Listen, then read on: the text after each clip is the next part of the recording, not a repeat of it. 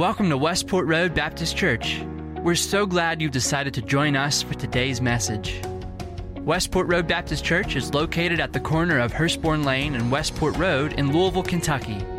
If you have a Bible, please have it handy and prepare your heart and mind as our pastor, Chip Pendleton, brings us the Word of God.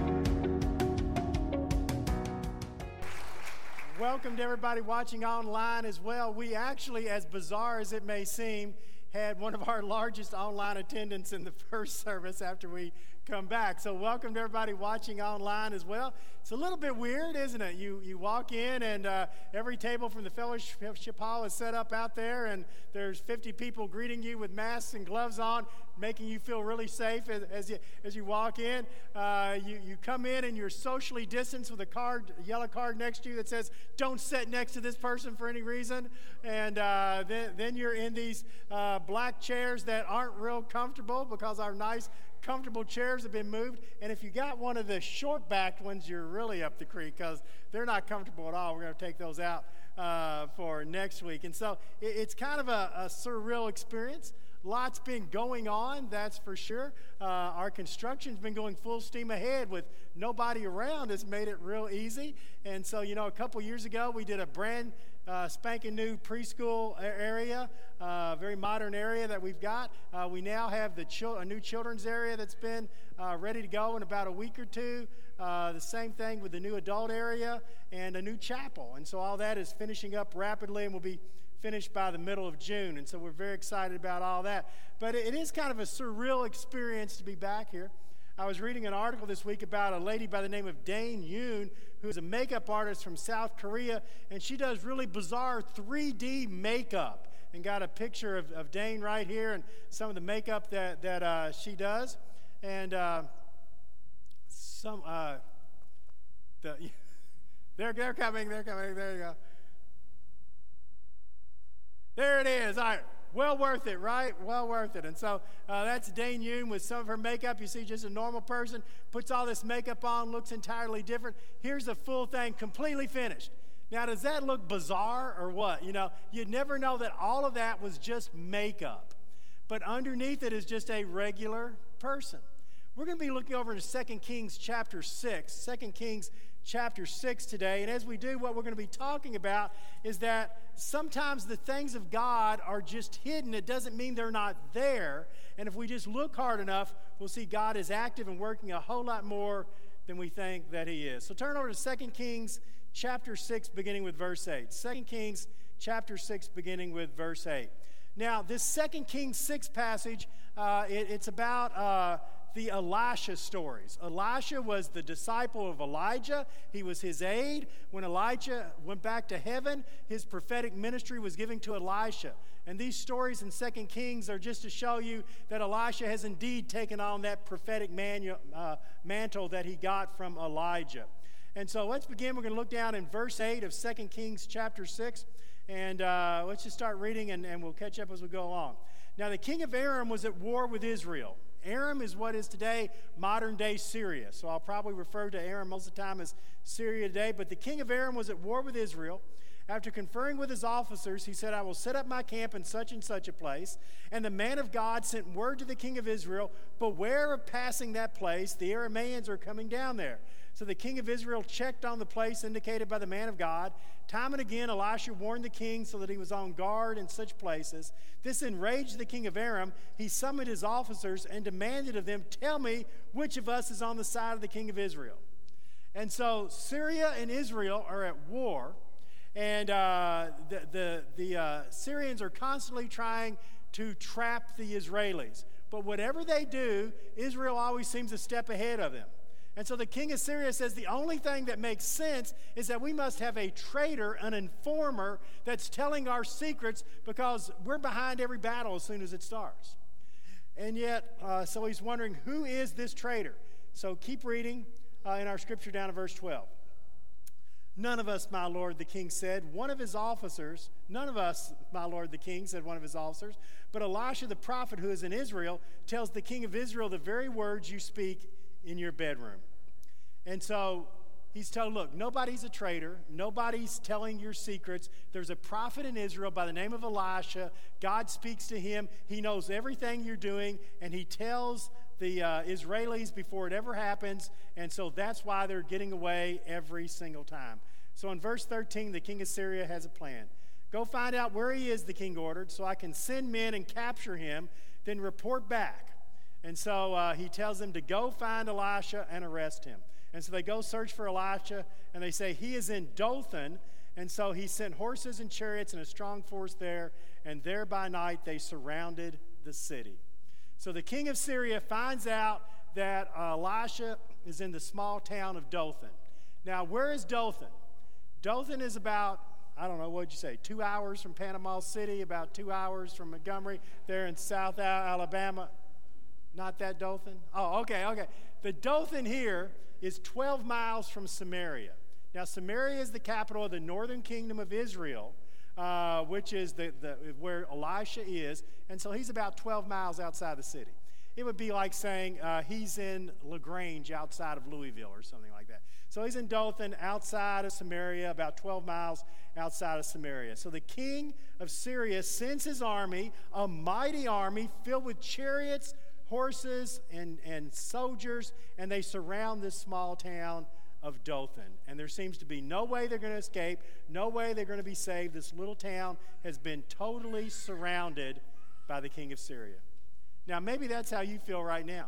You feel totally surrounded by everything that's happened in the last three months. One problem after another that has hit us, and you say, I can't see beyond my problems. I can't see behind what's surrounding me. And we've been surrounded by macro problems that affect everybody and micro problems that just affect you or your family. So the macro problems everybody knows the coronavirus. You know, three months ago, if you were in this sanctuary, the last Sunday we met on this campus, we had 840 people. Now, I don't know, you look around, probably a little less than 840 in here. What do you think? Just a little bit. You know, uh, you had comfortable chairs, now you don't have them. Uh, you'd have to wear face masks. Now you're breathing your carbon monoxide in for an hour here or something like that. You know, and, and so you know you look at that and you seem surrounded by the coronavirus. And then in the last two weeks, we've been surrounded by, by the raw wound of racial prejudice and inequality that's been suddenly ripped off. We've seen protests. Some of those protests have turned violent. And, and, uh, and over and over again, you say, okay, I seem surrounded all over again. And you look at those two big things and you say, wow, that's enough, stop. But that's not the end of it. Then we hear there's a big asteroid that's hurling its way towards Earth right now. Uh, meteorologists tell us that this is going to be the most active hurricane season in the last 50 years. And then not only that, we're told that in Yellowstone Park that earthquakes are taking place and it might be the super volcano ready to explode at any second. And we think, wow, could there be anything else? But wait, don't forget the murder hornets that are on the way from Oregon. Got a picture of the, the murder hornets right here. They're as big as your hand, and they're coming to Kentucky. And so we see all of this stuff, and we say, okay, I'm surrounded. I'm completely surrounded by every problem and every trouble with these macro issues, but you're not just surrounded in that way. Then you have your own individual issues, your micro issues that affect you and your family. And maybe it's that you're sick or someone in your family is struggling with coronavirus or just in general health right now. Maybe it's relationship issues. We're told that, that domestic abuse is the highest it's ever been in the history of our country right now. And it's all because of what we're going through with all of the stress and all of the problems that we have. So it might be relationship problems that you have, financial problems. Maybe you've lost your job, your company's closed, and so you're hit both with macro and micro problems. If you ever watch any of the Lord of the Rings movies, uh, in the last one, The Return of the King, there's this scene where uh, uh, Aragorn has his forces that have attacked Mordor, trying to give Frodo enough time, and they're totally surrounded and they're about to be crushed at any second. And maybe that's how you feel right now. You feel like you're totally surrounded, macro and micro, and you don't know if you're going to make it through, and you just seem totally overwhelmed at this particular time. That brings us to the people online. And if you're here, get on the app. You can join as well to our first interactive question that we have. And the first interactive question is this What specific problem is surrounding you right now? What are you dealing with right now? What's really hitting you the hardest? What problem is surrounding you right now? So we're hit both with macro and micro problems. So I want to do something for just a second. I want to stop and I want to go and I want to have a time of prayer for all of the things that we're struggling with right now. So join me in prayer if you would. Father, we seem surrounded right now. We're being hit on every side and, and we just seem and feel overwhelmed. So, Father, we pray for all of the havoc that this virus has wreaked, both uh, physically and in health, uh, with over 100,000 people in our own country dead, dear Lord, uh, to the problems that it's caused economically. Lord, we pray for the racial division and prejudice in our country. Uh, we just pray, Father, that you could bring healing and equality and justice to our land. Father, we pray for the issues that people deal with on a relationship issue and finance issues. Father, we need you. We feel surrounded. We need your help, your encouragement, your strength. And Father, we look to you now. In Jesus' name, amen. So that's the first thing that we see. We seem surrounded on every side by our problems. And the truth of the matter is, you are surrounded. The very truth is, you are surrounded, but you're not surrounded by what you think. You think you're surrounded by your problems. The truth of the matter is, you're not surrounded by your problems, you're surrounded by God. And that's a much, much different thing than being surrounded by your problems. Look down at verse 15 of our scripture passage. Verse 15. When the servant of the man of God got up and went out early the next morning, an army of horses and chariots had surrounded the city. Oh no, my lord, he exclaimed. What shall we do? The servant asked. So Elisha's disciple, his aide, just as he'd been for Elijah, he wakes up in the morning, he goes down to get breakfast. He's got some Froot Loops, you know, he's getting ready to eat, eat a little breakfast there. He looks out the window, and the entire city of Dothan is surrounded by this great army of Syrians. And he panics and he says, Oh no, my Lord, what are we going to do? And maybe that's been your prayer over the last few weeks or months. Oh no, my Lord, what are we going to do? We're completely surrounded on every side, and we seem totally overwhelmed. I had a friend send me a thing the other day that said if 2020 was a drink, it would be colonoscopy prep. And, uh, you know, that, that definitely seems to be the case. And, and, and, by the way, I like it when people react because for the last three months, I've told things I thought were funny and there was an empty room uh, looking back. So it's a little bit better to get, to get, if you're online, feel free to laugh, okay, uh, as you're there. But we feel overwhelmed by everything that's going on. We feel totally surrounded. Then look down to verse 16. Don't be afraid, the prophet answered. So now that sounds good on the surface. Okay, don't be afraid. Just calm down. Take a few deep breaths. It's going to be okay. Don't be afraid. But it's not quite that easy, is it? Well, I've got a lot to be afraid of, Chip. What do you mean don't be afraid. There's coronavirus, there's a wrecked economy, there's racism and prejudice, there's asteroids and hurricanes and earthquakes, and don't forget the murder hornets. So, how are you telling me don't be afraid?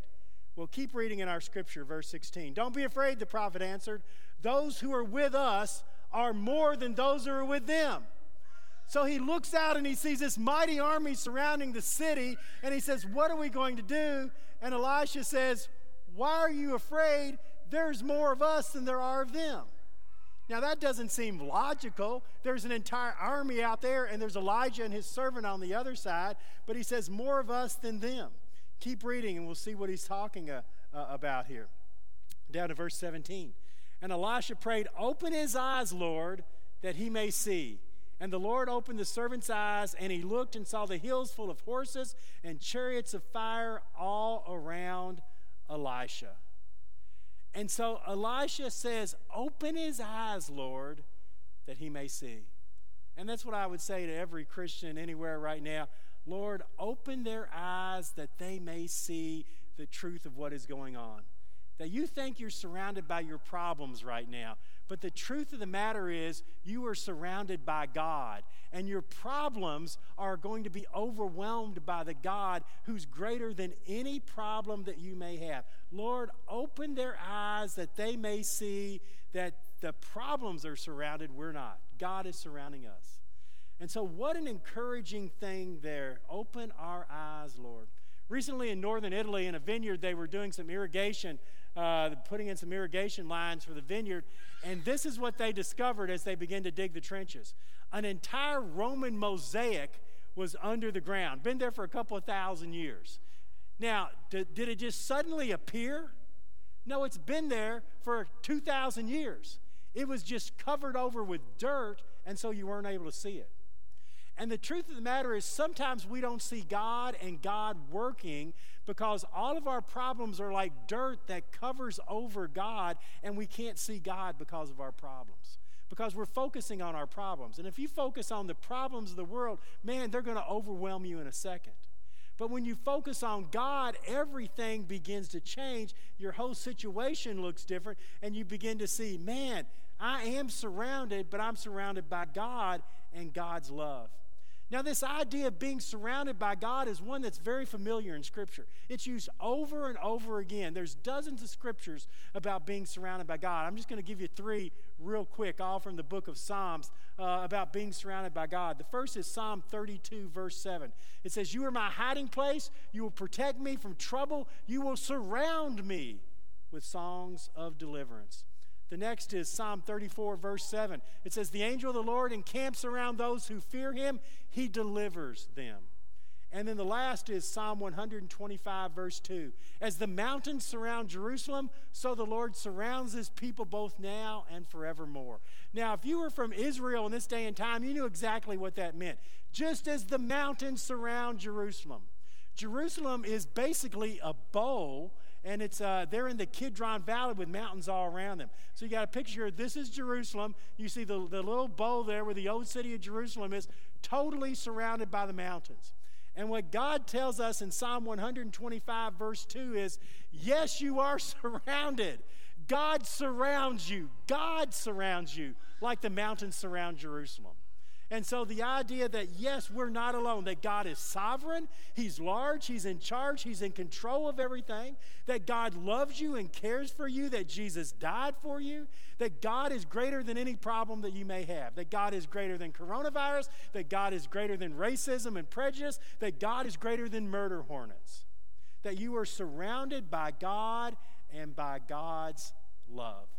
So often we feel surrounded. The truth is, we are surrounded but we're surrounded by God. And that brings us to the last thing that we see in our scripture victory comes when we let God fight our battles. Victory comes when we let God fight our battles. So let's look down to verse 18 of our scripture passage. As the enemy came down towards him, Elisha prayed to the Lord, Strike this army with blindness. And he struck them with blindness as Elisha had asked. Elisha told them, This is not the road and this is not the city, Follow me, and I'll lead you to the man you're looking for. And he led them to Samaria. They entered the city, and Elisha said, Lord, open the eyes of these men so that they can see. And the Lord opened their eyes, and they looked, and they were inside Samaria. So we think our problems are surrounding us. Our problems are great, they're many, we're being overwhelmed, our problems are surrounding us.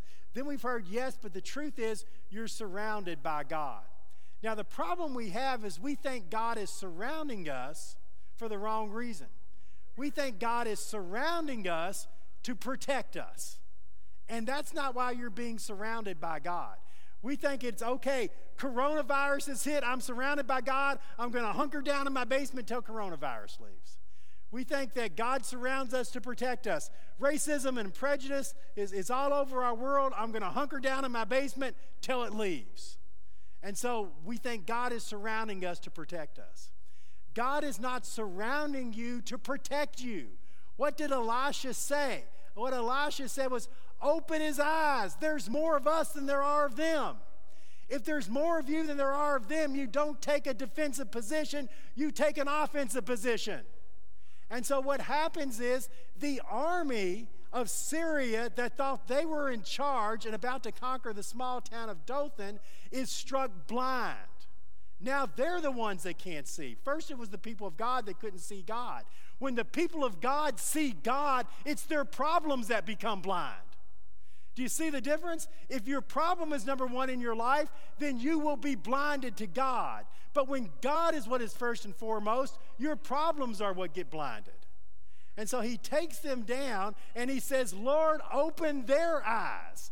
And they open their eyes and they're surrounded, the army of Syria. And so now they think, what are we going to do? We're in the middle of Samaria. We're surrounded by the Israeli army. There's no way we can win this. You've gone from the people of God feeling surrounded to the problems feeling surrounded. Now, notice nowhere in there did I say you can do any of these things on your own because you can't. You can't tackle coronavirus on your own. You can't go out and say, well, tomorrow I'm going to make a cure for coronavirus. If you could, you'd be worth a billion dollars overnight. By the way, if you can do that, do it. Go find the cure, make your billion dollars, tithe your 10% to the church. Okay? Just saying, if you want to do it, go do it, that's fine. You're not going to handle coronavirus by your own. You're not going to handle racism and prejudice on your own. You're not going to handle murder hornets on your own. Through the power of God, though, there are more of you than there are of them. And so the point of this is very simple. Instead of setting back and hoping God protects you till your problems go away, you're supposed to have a, a, a, a faith and a, and a faith that steps out and encounters your problems and keeps spreading the word of God regardless of what's going on. Look how our passage ends down in verse 21. When the king of Israel saw them, he asked Elisha, Shall I kill them, my father? Shall I kill them? Don't kill them, he answered. Would you kill those you've captured with your sword or bow? Set food and water before them that they may eat and drink and then go back to their masters. They prepared a great feast for them, and after they'd finished eating and drinking, he sent them away. They returned to their master. And so the bands from Aram stopped raiding Israel territory. That last part is the important part. The, they're, they're sent back to Syria. They're not killed, they're not captured. They're fed a banquet and sent back to Syria, and the Syrians stop raiding Israel. Why do they stop raiding Israel? A very simple reason because the God of Israel is greater than any power they have, and they, they better not attack that place. They know everything they're going to do. They even capture their elite troops and send them back unharmed. That God's too great to fight. You need to understand that's the God fighting for you right now. So we need to be aggressors. We need to go out and say, okay, yes, there's a coronavirus epidemic and the world's changed. What can we do to make a difference in the world, though? Do you know that right now, with all the problems that we have in the world, people are looking for God more than any other time? There are people that would have never even entertained the idea of having a discussion with you about Jesus, who right now you're going to be able to talk to. They're stressed, they're anxious, they're afraid, and they need Jesus as their Lord and Savior. And so this is an opportunity for the church. You may look around. Somebody told me earlier, I looked around and thought what was in this room the last time I was here, and it made me want to cry don't want to cry when you look around. See this as a seed because God is victorious, will be victorious. And if the church is the family of God, the church is going to be victorious. It may not look the same for a year or so, but let me tell you, that doesn't mean the opportunities to make a difference in the world have gone away. In some instances, they've gotten better. There may be less than 100 people in this room right now. We're having one of our largest online attendance for this service, 1,000 people watching right now. So don't think that you're in this thing alone. There are people spread everywhere. And now we need to be saying, what are we going to do to make a difference in this world? This church has been praying, Lord, we want to be a more evangelistic church. Lord, we want to make a difference in our community. Uh, uh, Josh and I and, and, and Dr. McKinley, we've been meeting and talking about what do we do to get it better. We've been talking about praying for God to send people into the harvest. Well, the harvest now really is out in the field. We're not saying come to church anymore. The harvest is out there, and maybe God put you in this room right now for you to hear this church needs you, God needs you, and we need to be telling people about Jesus in a time they need to hear him more than any other. It's time for us to stop thinking we've lost something and to realize there's more of us than there are of them and to do something about it and to step out. So when it comes to things like racism and prejudice, instead of hunkering down and saying, well, maybe if we hold out long enough in a couple weeks, the protest will be over, what can we do as a church and as individuals to promote equality and justice in our community? We need to be active, not wanting God to protect us. What can we do to make a difference in the world? And that brings us to the last interactive question uh, that we have today. If you've got your uh, app or if you're online right now. And the question is this In the last three months, as you've been quarantined at home, God's still been working. Where have you seen God working in the last three months? Where have you seen God working in the last three months? Because God is surrounding you, God is still working. Derek and uh, Raquel Pearson uh, have a little baby by the name of Lucas, and Lucas has a severe heart defect. Uh, when he gets older, he'll have to have surgery. But right now, he's on a special diet, has to get special food. And when everything hit, that's Lucas right there, better known as Batman. And uh, uh, so they were having trouble getting his food when everything started shutting down. The grocery store didn't cover it anymore, so what they had to do was just get it from Amazon. Then Amazon had trouble bringing food into them because they were having trouble getting it. And they actually wrote a note to Amazon and said, Look, our child's life is in danger. And so Amazon went and got the stuff, made a special shipment just to Lucas and them. The, the mom and dad, they're just overwhelmed. They, they think everything is, you know, is falling apart. And they put a sign on the door that said to the UPS, to the, to the Amazon driver, know this. What you did today in delivering this is saving our child's life. And then they went and later on they were just going through their ring doorbell and looking at stuff, and they found this. The Amazon driver read the note and for five minutes stood at their door and prayed. And suddenly everything changed. And they began to say, hey, look, we felt like we were all alone and we felt like we were all uh, like we were overwhelmed. And what God just showed us was we're not alone that God's in charge and it's going to be okay. Friends, I know that's been a weird three months, but hey, we're back. And it's good to be back. It's going to look different. Uh, every week it's going to look different. You know, in, in three more weeks, the governor is going to come out with another phase of his plan, and everything you see here might be changed again. We might be back to normal hours, and maybe you actually have a comfortable chair or something like that. Uh, but, but we're getting back. We're doing the best we can.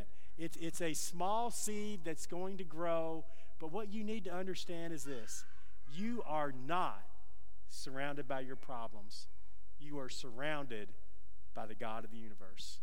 So step out boldly in the name of God. Let's have a prayer. Father, thank you for loving us. It's more than we deserve. Thank you for Jesus on that cross. Father, we gather in this room and we gather on computer screens and tablets everywhere. And Father, we just say right now, Lord, help us to know that there are going to be opportunities to make a difference for you. Help us to realize there's more with us, that we are surrounded by you. In Jesus' name, amen. We hope you enjoyed today's lesson and that it spoke to you.